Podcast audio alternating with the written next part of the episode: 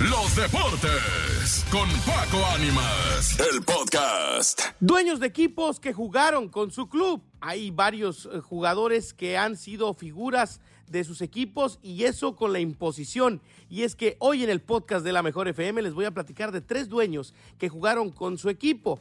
En la temporada 1993-1994, el rector de la Universidad Autónoma de Tamaulipas, Humberto Filisola, decidió que a sus 44 años iba a cumplir el sueño de toda su vida y aprovechando que era el dueño de los correcaminos de Ciudad Victoria, que en ese entonces jugaban en primera división, debutó como futbolista y lo hizo disputando 29 minutos ante el América. Y no solo eso, sino que casi le mete un gol a Adrián Chávez. Lamentablemente para Humberto, toda la afición del Correcaminos. Un año después no hubo tiempo para ese tipo de situaciones, puesto que el equipo descendió y desde la temporada 1995-1996 juega en el Ascenso MX, ahora llamado Liga de Expansión, siendo el equipo que más tiempo lleva en dicho circuito sin ascender.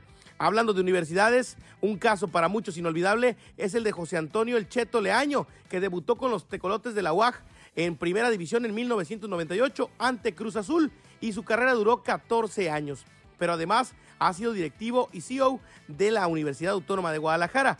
Supo combinar esa labor con la de futbolista y aunque no fue dueño del equipo como tal, sí era el hijo del propietario y mucho se habló de que cuando un entrenador no lo ponía a jugar era despedido, cosa que nunca se comprobó a ciencia cierta, lo que sí es que siempre jugaba en el cuadro titular de los Tecos. Pero no todo es en México, también en la National Hockey League eh, también sucedió que un dueño jugó en su equipo, pero a diferencia de lo que sucedió en nuestro país, allá la, calidad no fue el problema. Por ello, el caso de Mario Lemeniux es uno de los más peculiares en la historia del deporte, toda vez que este ha, considerado, ha sido considerado uno de los mejores jugadores en la historia de la competencia, siendo dueño desde 1999 de los Pingüinos de Pittsburgh y retirándose entre 1997 y el 2000 para volver a la temporada 2000-2001 para jugar hasta el 2005-2006.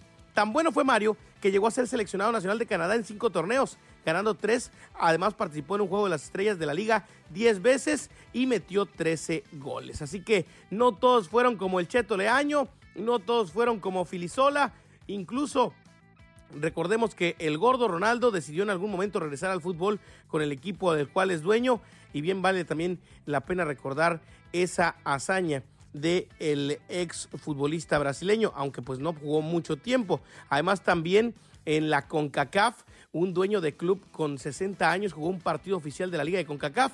Ronnie Bruce Newwick vicepresidente de Surinam y que nació antes eh, que la misma CONCACAF, se convirtió en el jugador más veterano en jugar un partido internacional en oficial eh, en, del Mundial de Clubes.